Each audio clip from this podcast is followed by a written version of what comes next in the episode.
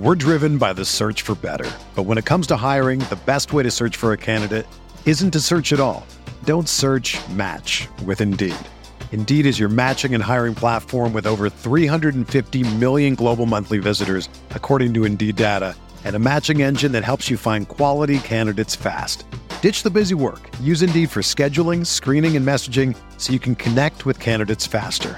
Leveraging over 140 million qualifications and preferences every day, Indeed's matching engine is constantly learning from your preferences, so the more you use Indeed, the better it gets. Join more than 3.5 million businesses worldwide that use Indeed to hire great talent fast. And listeners of this show will get a $75 sponsored job credit to get your jobs more visibility at Indeed.com slash BlueWire. Just go to Indeed.com slash BlueWire right now and support our show by saying that you heard about Indeed on this podcast. That's Indeed.com slash BlueWire. Terms and conditions apply. Need to hire? You need Indeed. This podcast episode is brought to you by Coors Light. These days, everything is go, go, go. It's nonstop hustle all the time. Work, friends, family expect you to be on 24 7. Well, sometimes you just need to reach for a Coors Light because it's made to chill. Coors Light is cold lagered, cold filtered, and cold packaged. It's as crisp and refreshing as the Colorado Rockies. It is literally made to chill. Coors Light is the one I choose when I need to unwind. So when you want to hit reset, reach for the beer that's made to chill. Get Coors Light in the new look delivered straight to your door with Drizly or Instacart. Celebrate responsibly.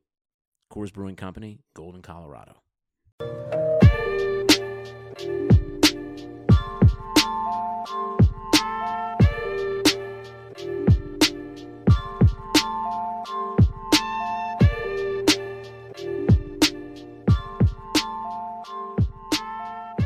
and welcome to the Eurostep podcast, the Milwaukee Bucks podcast for the Blue Wire Network. Uh, my name's Kane Pitman. I'm joined by Ty Windish as always. How's it going, Ty? Uh, it's going pretty well. You know, after a controversial call late in this Bucks Celtics game that I'm guessing we're going to talk about using my powers of intuition, I figured that one out. It wasn't going as well, but now that the game's wrapped and the Bucks have won, I'd say it's going very well. Well, you touched on it, and we're going we are going to get straight into that. Uh, the Milwaukee Bucks hang on against the Boston Celtics, 98-97. Kyrie Irving uh, chucks a floater up right at the at the buzzer that misses. The Bucks survive, but not before that controversial uh, decision that I think had a lot of people confused. I, I, don't think that's a situation that we've seen very often. Uh, so we, will just for those perhaps that didn't see it, I feel like everyone did, but for those that didn't see it, uh, the Bucks force a jump ball. Uh, there's 3.7 uh, seconds on the clock at the jump ball, 0.2 seconds left on the shot clock. So really, the only way the Bucks can do anything is with a clean tip uh, that hits the rim and it well either makes a shot or hits the rim and resets the shot clock. That's the only way the Bucks can get out of this. Uh, Giannis tips the ball to Brook Lopez, who for all eyes and for from what I've seen, gets a clean tip on the ball. It hits the rim, and the referees call a shot clock violation. So there's confusion everywhere. Uh, Bud's not happy. The Bucks aren't happy. The Fiserv Forum crowd is not happy. Uh, in the end, it's ruled that it is a shot clock violation. Celtics hit the ball with 3.5 seconds left, and as I mentioned, Kyrie Irving misses the um, the, the floater, the potential game winner. So uh, I've got the official referee's report sitting next to me. Before I get to that, what did you see on that play, and did you know what the actual rule was, and what just what were you thinking was going on? And obviously, I was at the game, so I didn't hear what the announcers were saying either. So, uh, what was what was your perspective on that?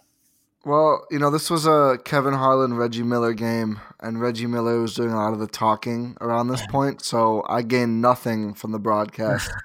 I, I think I lost knowledge because of it. I didn't know the, to to answer your, the real question, I didn't know if the clock started when the the tipper, in this case Giannis, or the recipient touches the ball, which is obviously crucial in this situation. And I think I've read, and I know you've got the referee's report that the game clock starts when Giannis touches. In this in this case, of course, and and the shot clock when Brook touches it, which you know, in my opinion, it looked to me like it was as clean of a tip as you can get, and that it should have it should have been a shot attempt by Brook Lopez and and then either a rebound or whatever by Malcolm Brogdon. I mean, they they blew the play dead, but I, it was very strange to me. I mean, I guess they could argue, and they are to maybe do some rear end covering that Brook took too long to tip it, but I, I don't know. I thought it, it it felt like a pretty instantaneous and, and on point tip by Brook Lopez to me. Right. So so that's you've you've pretty much touched on exactly what the case is. So uh, in this case, the crew chief Mike Callahan answers a question from the media post game. Uh, and the question was simple. Please explain why there was a shot clock violation off the jump ball with 3.7 seconds remaining. Uh, his answer is with 0.2 seconds, the 24 second shot clock didn't start until Lopez possessed the ball. When he possesses the ball, you cannot have a legal shot attempt with 0.2 on the shot clock. Uh, and then it was clarified again that the shot clock. Um, the shot clock did not start until Lopez touched the ball. So, in the end, and and this you know, I've watched this several times now, and I think everyone else in the media room at the game has probably come to the conclusion that the refs made a mistake here. And yeah. Bud commented on this after the game. He said it's not actually a review, reviewable play for them to go back and look at that and say, okay, well, no, he actually did tip the ball. But from what you can see here, and again, like you mentioned, they're not at this point in time, they're not going to come out straight after the game and say, okay, that was a mistake. But that looked like a, as clean a tip as you could have for Lopez. And really, in that situation, the Bucks could not have executed that play any better.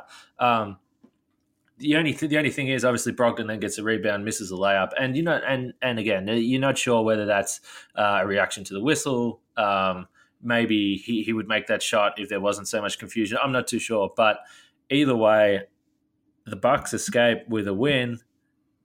But if they did not, uh, that's that's a pretty controversial decision that we just witnessed.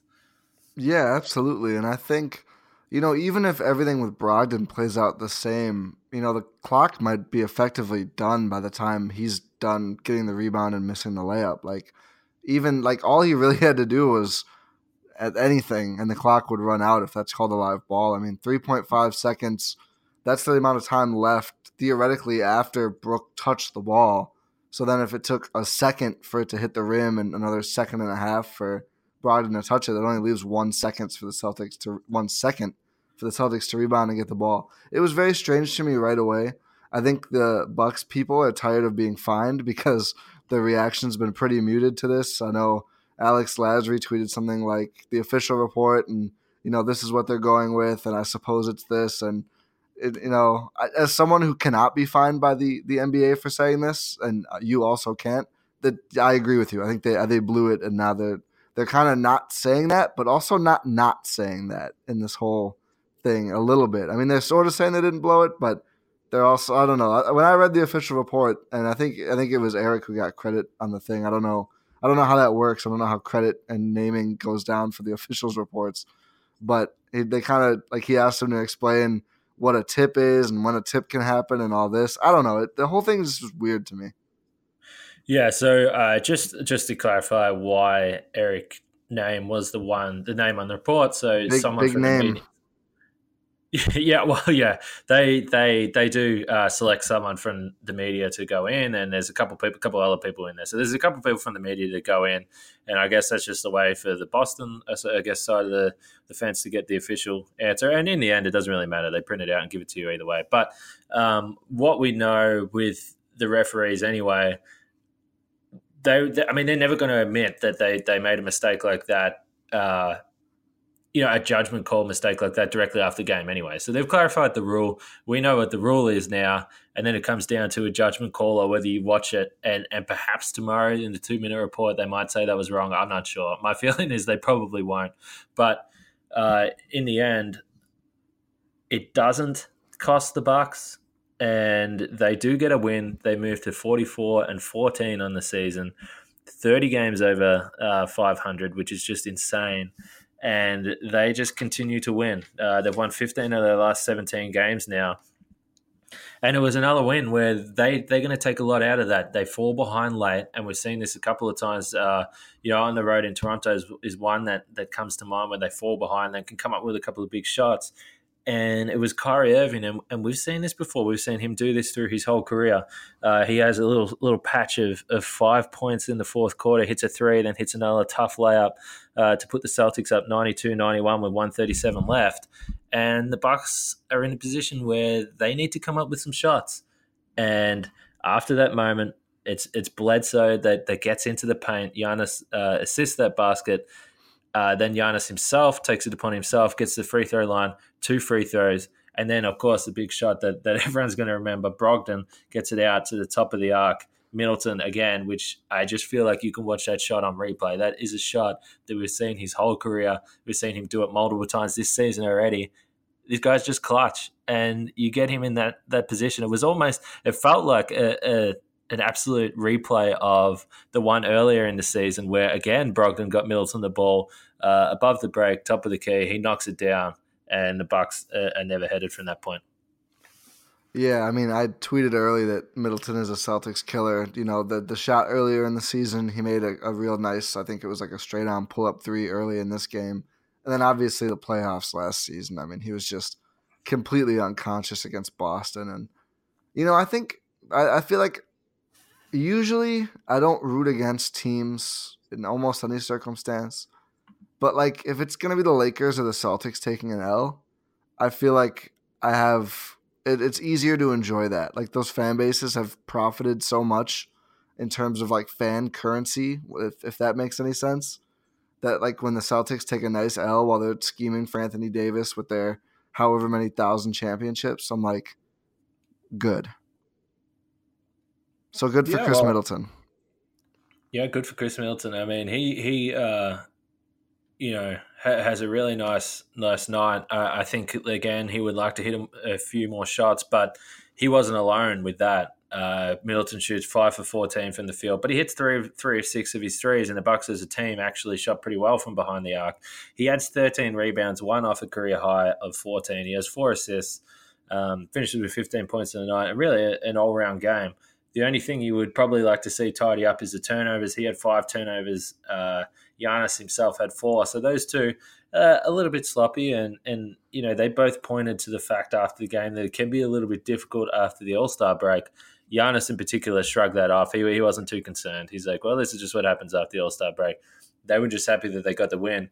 But Middleton early was, uh, you know, one of the only guys that was able to really sort of uh, penetrate the defense and make some nice passes for assists. I think he had three in the first quarter.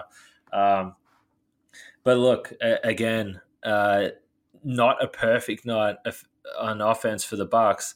But I already mentioned the uh, the Bledsoe layup, then the Middleton big shot, and Giannis getting into the paint. Before that, when the game was tied, Brogdon hits a, a nice little mid range shot as well. So, uh, you know, I, I, mentioned this after the game to Bud that everyone always talks about this being an all inclusive offense, but when the pressure was on tonight, you know, all of the starters were involved and they all hit shots, and and that's what the Bucks needed to to win the game on a night where they weren't firing on all cylinders, and everyone steps up, everyone hits a big shot of their own, and they're able to get out of it.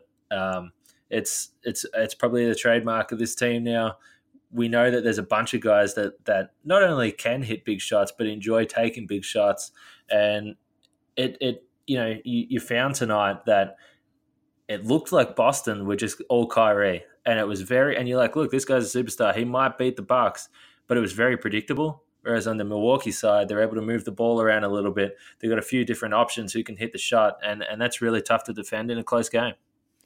Yeah, and I think it's extra encouraging that some of the other Bucks were able to come through late because this game was another example of a team just really coming out and saying, we're going to try to make life hard for Giannis. You know, we're going to try to flood the lane and everything else and make him move the ball and and just live or die with Milwaukee shooters. And the only reason, I mean, Giannis still got off 30. Like, he's so ridiculously good at this point. It doesn't really matter what teams do, but he's still going to pass a lot because, you know, Giannis plays the right way. And obviously, playing in a Mike Budenholzer offense helps with that. But the only reason the Celtics were in this game late is because the Bucks missed what felt like a thousand good looks from three. I think in the third and mostly fourth quarter, uh, especially like I think four in a row at one point that led to the, the, the last Celtics run. And it's nice to see the team shrug that off, not get into their heads like the Rockets did in Game Seven against the Warriors, in the Western Conference Finals last year, and that horrific 0 for 26, I think it was, and and just buckle down and make plays and make shots because that's what they're going to need to do. I mean, there's going to be times when there's three guys in the paint, and as good as Giannis is, I mean, the right call is to pass, and it must be comforting for him to know that when he's passing more often than not, he's getting it to someone who can make a shot or make a play. Oh yeah, I mean that's that's the beauty of Giannis right now, and uh, uh, you know the key is that he has the ball in his hands because when he has the ball in his hands, everything else clicks. And I, I think we think we did see that tonight. Already mentioned he had a couple of assists on those on those shots late. Uh, he's the one that that starts the offense. He's the one that fuels the offense. But importantly, he's got complete trust and full trust in the other teammates, and none more so than Khris Middleton. And uh, Matt Velazquez asked Giannis after the game uh, about what he's thinking when when he passes that ball to Middleton, and, and Matt couldn't even finish the question. Giannis is like, "Oh, I know it's going in." He's like, I, "I've seen that too many times before." He does that all the time. He's so calm in those situations, and and that's that's the beauty of Giannis. You know, uh, everyone you know questions from the outside. Well, he's not taking the shot, or he's not doing it. He doesn't need to take the shot. Without him, the offense doesn't click, and we've seen tonight why he is the MVP candidate and why he is a closer. Because maybe Middleton hits that shot, but Giannis is directing all the traffic. The whole uh, opposition defense is centered around what Giannis is doing in every move he makes. So, uh, you know, a big finish from Giannis tonight. Again, you touched on it: thirty points, thirteen rebounds, six assists and I, I feel like we say this every night now, but I didn't even really notice that he had 30 points until I looked at the box score after the game. And I'm like, okay. I'm like, Giannis had another 30 tonight. Fair enough. I'm like, he, he just does it now. This is his nightly game. Um, and it, it's more so the other aspects of his game that, that we are, really noticing, including passing and distributing and those types of things. I mean, he's just, he continues to get better. He continues to I, I, I don't know, surprise us. Like, I don't know if surprise is the right word, but he, uh, I don't know where, I don't know where it stops for him. I, I, he just continues to get better through the season. Um, and the Bucks uh, continue to feed off that and just win games. I think the surprising part at this point is not like what he does on a nightly basis. It's that he's doing it every single night. You know, I think in years past, and obviously it's gotten more consistent. I mean, Giannis's steady line of growth is like pretty unprecedented in a player development. Like he just gets better at pretty much everything except three point shooting every season. Although now his three point shooting seems to be developing a little bit this year. It's going up month by month. But I think we you know, you talked about distributing and scoring and how about the defense on the chase down block on Jayson Tatum that as Mike Prada noted on Twitter I mean, that's the margin of victory in this game was those two points. And at this point, like if Giannis is at half court and someone's running on a fast break, I just assume it's a block. Like right away, where I saw where Giannis was when that pass got to Tatum, I was like, oh, he he sh- Tatum should pass that back. Like that's not a good idea, and and he didn't, and it got just pummeled into the backboard.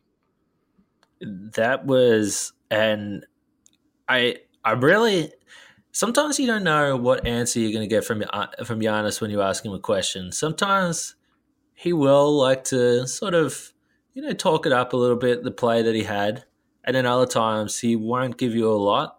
And I asked him after the game, I was, I said, look, you've, you've had a bunch of chase down blocks in your career, but potentially none more impressive than that. I said, when you see Tatum look back at you, is that when you know that this that you've got him, that you you have a chance at the play. And he didn't really give me a lot back. He said that he, I thought I was going to get dunked on. I thought it was going to be the Hezonja play all over again. I was just lucky to, to get it. I think he didn't think I was going to get it, so he slowed down a little bit at the end, and that's a winning play. That's what coach wants us to do, and that's what I try to do. And you mentioned it already. In a one point game, that is a winning play. You know, like that's an open dunk for Tatum. It's a play that a lot of guys wouldn't even attempt to try and get. Uh, he blocks the shot. It doesn't end up in the three. It would have been uh, electric if it turns out in the three down the other end. I think it was Mirotic. It was Mirotic or Lopez. But uh, either way, I mean, again, that, that's just, I mean, it's it's ridiculous. There's no one else in the league at this point that can probably make that play other than Giannis. And, uh, just another highlight to add to his uh, ridiculous reel for the season. This guy's just not touchable. I mean, the the MVP chance coming down from Milwaukee, whether it was Fiserv this year or you know the Bradley Center last year, have just never felt more like, oh, this is not just a thing we're doing for fun anymore. This is very much real at this point.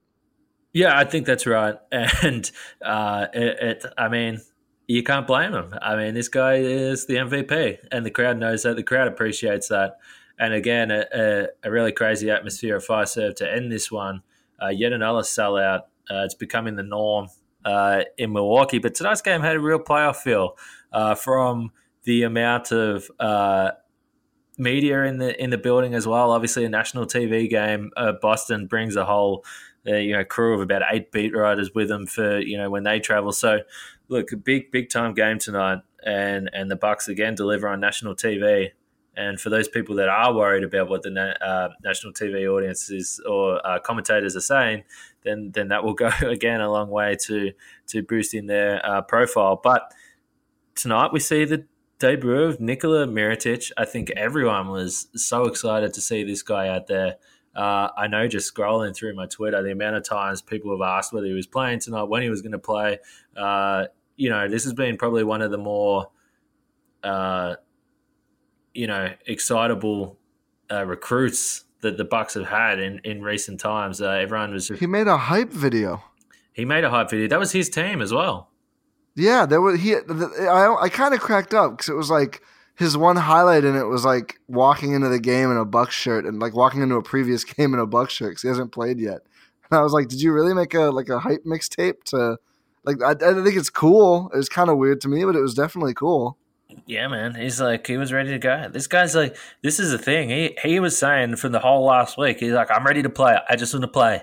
I, I, I feel like the last week for him has been pretty painful not being able to play. So I'm sure he was he was pretty fired up for tonight. He uh, look interesting start. I, I, think that the first half of this game was so scrappy that he just wasn't able to really find any rhythm, uh, along with with everyone really. But uh, he finishes playing 13 minutes, which uh, it seems about right. Bud was talking pre-game about him having a minute restriction. Uh, you know, so you would you would expect that he's going to play more minutes than that um, as the season rolls on and as, as he you know recovers to full health after having uh, in the end what was three weeks off. So 13 minutes. Um, he goes. Uh, he scores eight points, three for seven on the field, two for six from three, um, and you know I, I think uh, his his two triples that he did hit were were two of the highlights of the night. It probably drew some of the biggest cheers from the crowd. Everyone was really happy to see this guy knock down a couple threes, and uh, you know I, I, think that he's only going to get better from there. He mentioned after the game that he was feeling pretty nervous. He was still trying to figure things out and, and work out uh, where his new teammates are going to be and how to play with everyone. But what what did you see from Mirotic tonight? It certainly seemed like he was sort of wading into the water a little slowly, so to speak. Um, the thing that stood out to me, I, I, can't remember which of the excellent Bucks beat writers tweeted it, but like he wasn't ready for the the speed of Giannis's passes or like where Giannis's passes were going to come from. That was that was fun to read about. Um, I, I, certainly think he'll look better going forward, but it was I was encouraged that you know coming back from being out for so long, first game with a new team, you know, especially in the second half, he got after it and made a couple threes, and you know that's not to belittle his role, but that's largely what he's here to do: is space the floor, get the, get make threes. He grabbed a couple rebounds, which is good. I, I would say it was a, a, solid debut, and, and I love that the the fans just went crazy. You're right. I mean, people have been going nuts for Nikola Mirotic being added to this team. I think it's just a sort of part of it is Mirotic being a good player and a good fit. I think part of it is just general excitement at this point. Yeah, no doubt. I, I mean, he's the he's exactly the type of guy that that when you think about what this offense has been doing and what Mike Budenholzer wants this team doing, a guy like Mirotic is the absolute uh, perfect fit. So, and I, I, think everyone understands that. Bud is really excited. He gets a smile on his face when he talks about Mirotic.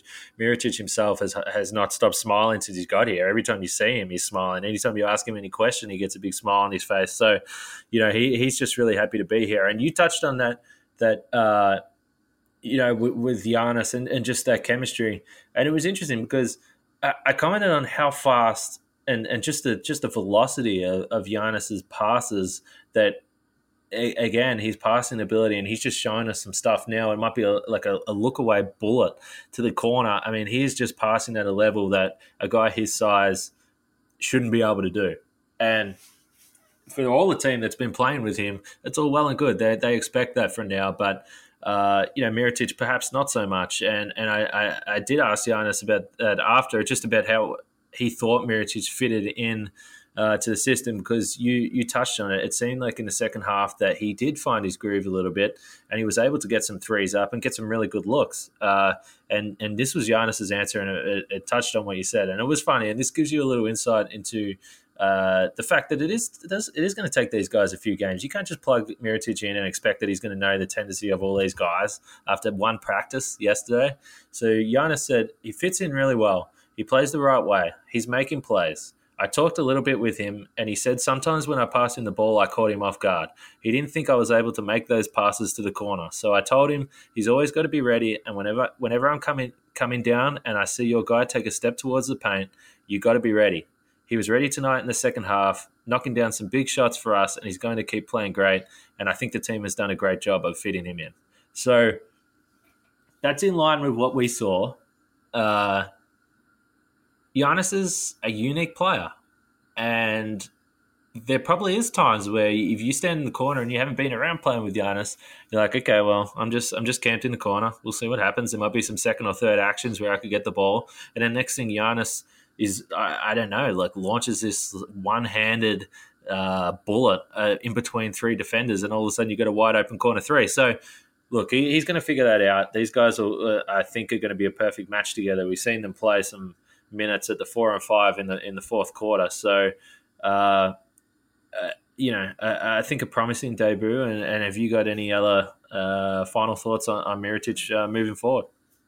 Uh, I don't know if I have that much more on Mirotic, but is it does it does it feel to you like Giannis's skill as a passer is still kind of underrated, like league wide? I think so, and but I don't think it will be for long. Yeah, um, that's probably true. Because it's not the it's not the it's not like the assist numbers are, are, climbing through the roof, and you shouldn't really expect that to happen. I I've never really thought that Giannis is going to be a guy that's going to get eight or nine assists a game, but he doesn't need to. It, it's it's the actual passes that he's pulling off. It, like he's not making the simple pass anymore.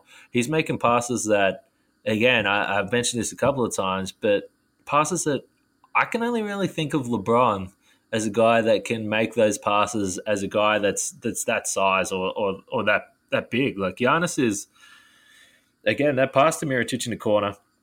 There was one uh, in Indianapolis last week where he and he's been starting to do this where he'll get the ball at the top of the key, he'll dribble left and take a couple steps left, suck the whole opposition defense uh, that way, following Giannis as they do and then he like sort of shovels like a backhanded like bullet back the other way, either to the corner or the wing. And sometimes you just get that that first pass to the to the wing, and then everyone shifts that way. Then you've got a wide open corner three.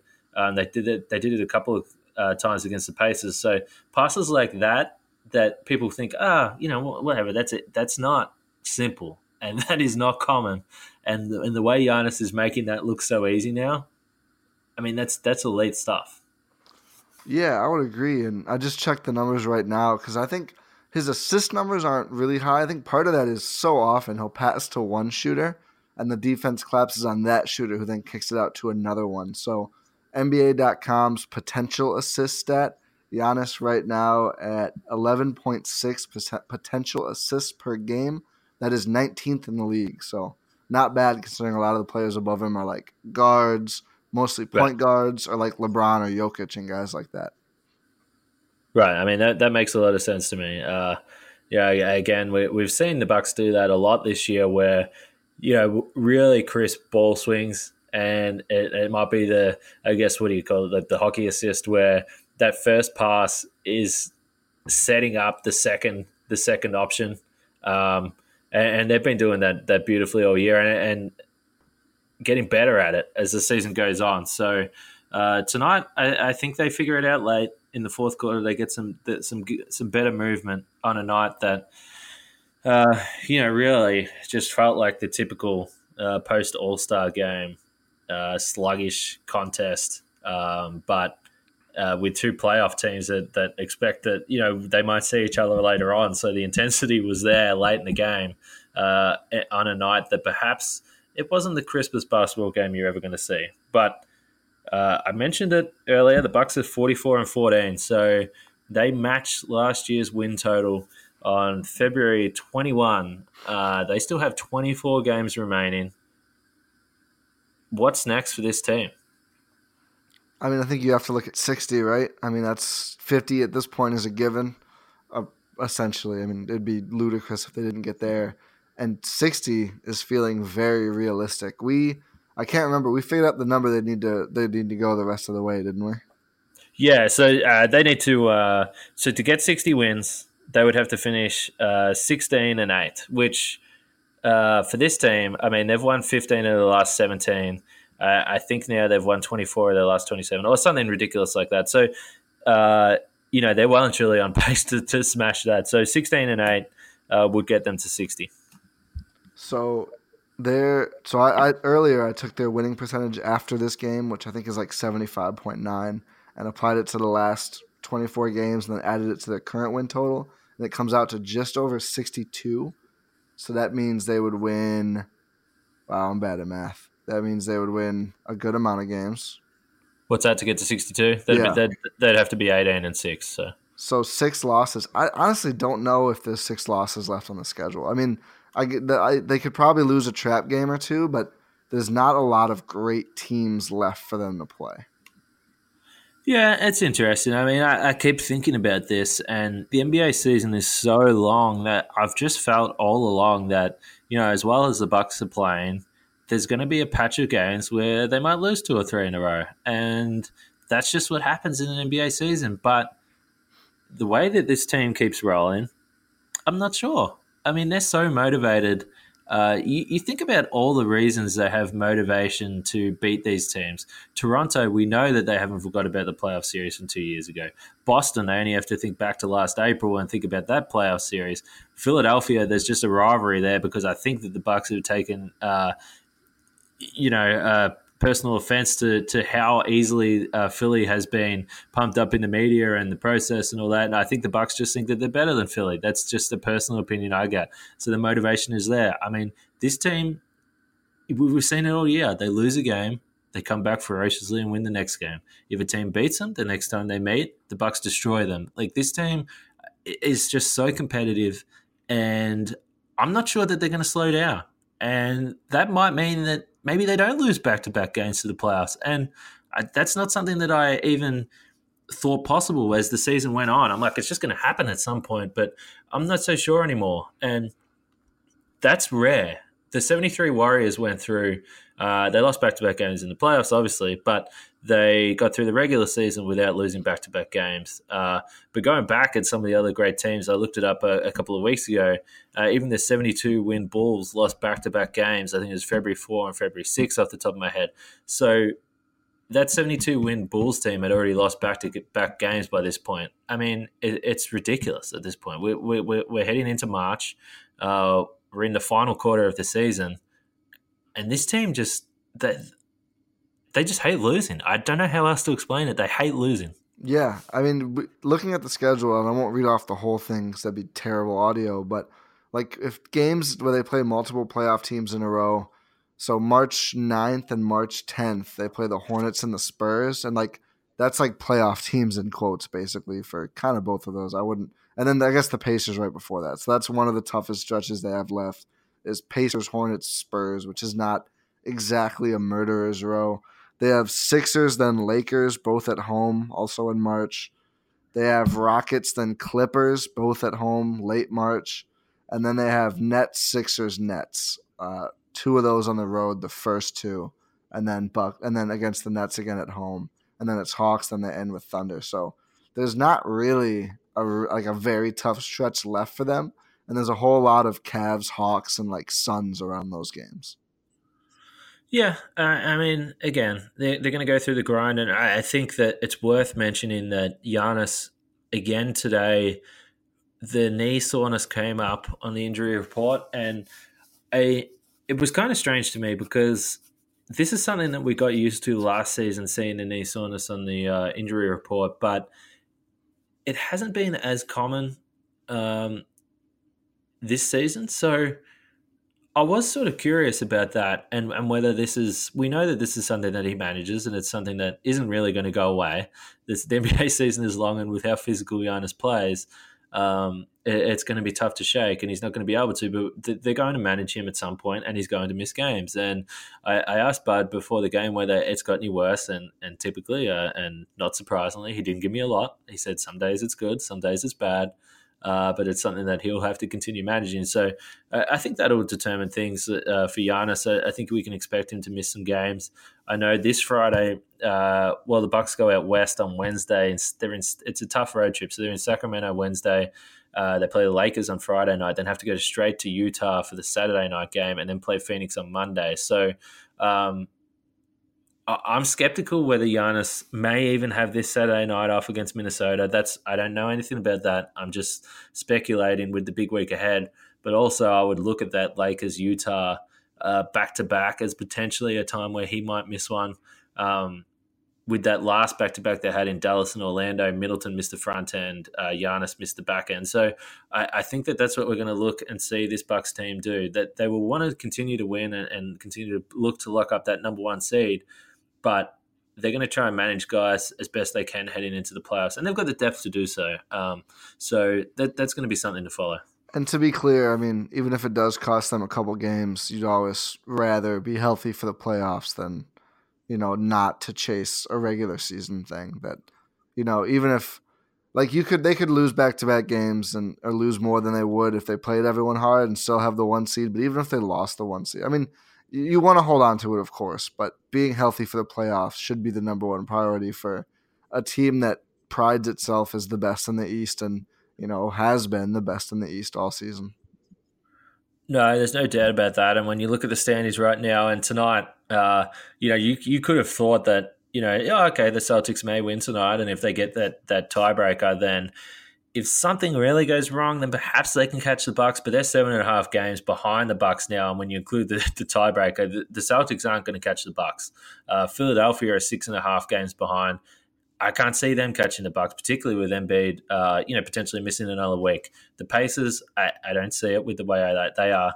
So that's when you come back to how important that win in Toronto was the other week the Bucks essentially with the tiebreaker have a two-game lead over the Raptors, so they got some breathing room there. Um, I've got no doubt that they're going to want that home court advantage, uh, you know, for when they hopefully get to the Eastern Conference Finals. But you know, they're in a really good spot, and and controlling all of those tiebreakers, and particularly the one against the Raptors, a team that you know really you think is the only team that can catch them at this point for the top seed. Uh, will be critical in allowing them to to to rest some of these guys. So you know they've done all the hard work to this point. They've put themselves in the best position possible, and now it's about getting everything right, integrating Mirotic, continuing to play well, and ensuring that these guys can stay as healthy and fresh as possible.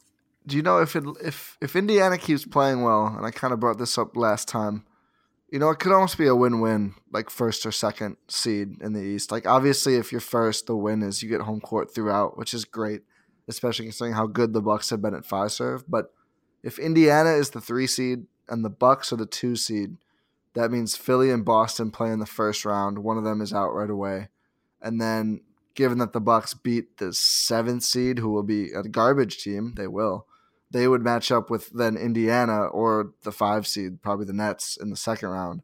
So I mean, there is theoretically a path to the Eastern Conference Finals without playing more than one of. I mean, without playing any of the the other good three teams, and and you only have to play beat one of them to get to the finals, which would be. It almost feels too easy, honestly. Yeah, I, I can see that, and and look, the Pacers are a team that I expect are going to keep winning. Uh, really well coached, and they got some they got some decent depth as well. They just got some solid players. They don't have a star, and I don't think it's going to be able to hold up in the playoffs. But I can see them winning a lot of regular season games, and uh, at this point, um, you know, uh, Boston and Philly aren't exactly grabbing it grabbing it with two hands. So uh, that that will be something to monitor. But um, as far as the Bucks go, they're back on the court on Saturday night against Minnesota. Uh, 70, uh, 90s night, sorry, actually. So there's some nice purple hats that they're giving away at, at Fiserv, I think, for the first 5,000 fans. But uh, Minnesota was a team that the Bucks blew out by 30 points earlier in the season when Jimmy Butler saga was in full swing. Uh, they haven't really got much better since then. Uh, 27 and 30. Uh, they're 8 and 20 on the road, uh, just looking at the standings. So look, this is a game before the Bucks go on a road trip Monday in Chicago, then the four games out west. So this is one that the Bucks will want to take care of, and they won't be back at Fiserv for a while. So, uh, do you see any any danger in this one? No, I certainly don't see any danger, and I think Robert Covington's been out for a little while. If he's not healthy for that game, that just makes it that much tougher for Minnesota because he's pretty clearly their best defensive player. And I mean, Josh Okogie is good too. I don't know if they play him enough, but if Covington's out, that's a big blow for them, and, and, he has been for a while now. I think he's I think he's getting close to being able to play again, but not really sure to be honest. Yeah, I, I, I tend to agree. Again, uh, last Saturday night, the Bucks blew one against the Orlando Magic the Saturday night before the break. So look, nothing's a certainty, but I, I think that this team is going to, you know, they've had their little blowout, and as ridiculous as that is to say against a team like Boston, but they've blown out the cobwebs tonight. I think now they get a chance to really knuckle down, uh, lock into this uh, back end of the season, and and head towards the playoffs, which are now just 24 games away. Uh, what do you think? Have you got anything else to add uh, from from tonight? I'm a little concerned about Ersan getting all of the backup to Mirotic minutes and DJ getting none of them, but to his credit, Ersan played pretty damn well tonight. Yeah, that's certainly going to be something to watch. And, I know we touched on that in the last podcast, but you're right. Uh, Ersan was good tonight. He plays 11 minutes. He has nine points in those 11 minutes. He draws a charge, which of course he does. And as of I mentioned, yeah, he has to. He, he broke the record. He's now got 38 charges for the season. Uh, NBA.com had those records only back three seasons, so we're not talking like a you know I'm not sure whether anyone's had more than that, but he breaks uh, Kyle Lowry's record of 37, so he moves to 38 with 24 games remaining. So he's he's you know he's on a historic charge taking run. uh, but really, again, just good to see him get his shot back, four for four from the field, hits his hits his one three attempt, and as long as he keeps doing that, I, I think he's probably going to play. Uh, again, we'll be inter- it'll be interesting to see when Mirotic only plays 13 minutes tonight. I think that's going to get closer to 20, 25. So then, you know, between Ersan and DJ, there's five minutes maybe. I'm not sure. Um, but it's certainly something worth worth monitoring there. I just I like DJ's defensive upside so much. That's why I like to see more of him. But uh, did you know Ersan could dunk? Uh, I did not know Ersan could dunk. I wasn't sure what was going to happen there. He sort of looked like he went up with one hand and then changed to two hands. Maybe he didn't quite have a handle on the ball. I'm not sure, but that was an incredible sequence from Ersan. Comes into the game, gets a tip in, takes a charge, gets a fast break layup, uh, dunk. Sorry, not layup. So yeah, it, it just seemed like it should be a layup.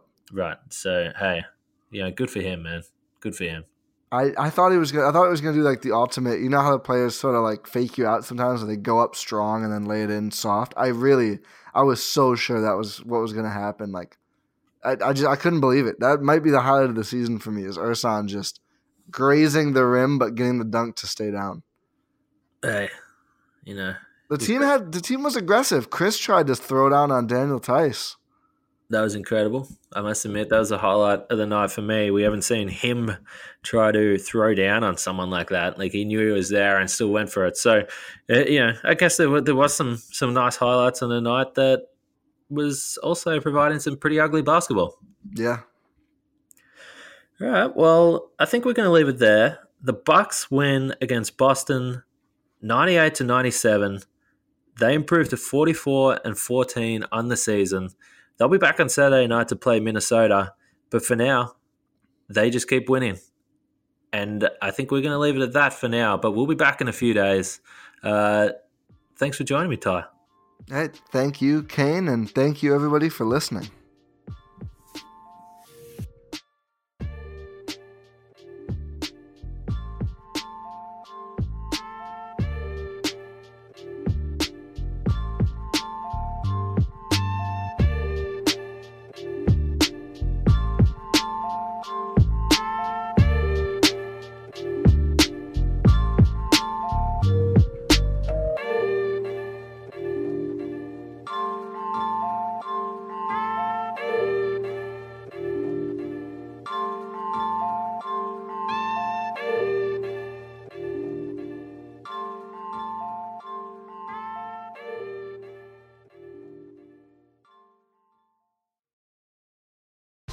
Whether you're a world class athlete or a podcaster like me, we all understand the importance of mental and physical well being and proper recovery for top notch performance. That's why I'm excited that Unifyd Healing is sponsoring this podcast. Unifyd Healing is a new and super innovative global network of wellness centers powered by Energy Enhancement System, or EE System. If you haven't heard of the EE System, you'll want to listen up. This technology promotes wellness, deep relaxation, purification, and rejuvenation. At hundreds of locations across the globe, access to a center is easy and affordable. Interested in experiencing the EE system technology for yourself? Go to unifydhealing.com slash bluewire to learn more and find a center near you. That's U-N-I-F-Y-D healing.com slash bluewire. No material or testimonials on the Unifyd Healing website are intended to be viewed as medical advice or a substitute for professional medical advice, diagnosis, or treatment. Always seek the advice of your physician or other qualified healthcare provider with any questions you may have regarding a medical condition or treatment and before undertaking a new healthcare regimen, including EE system.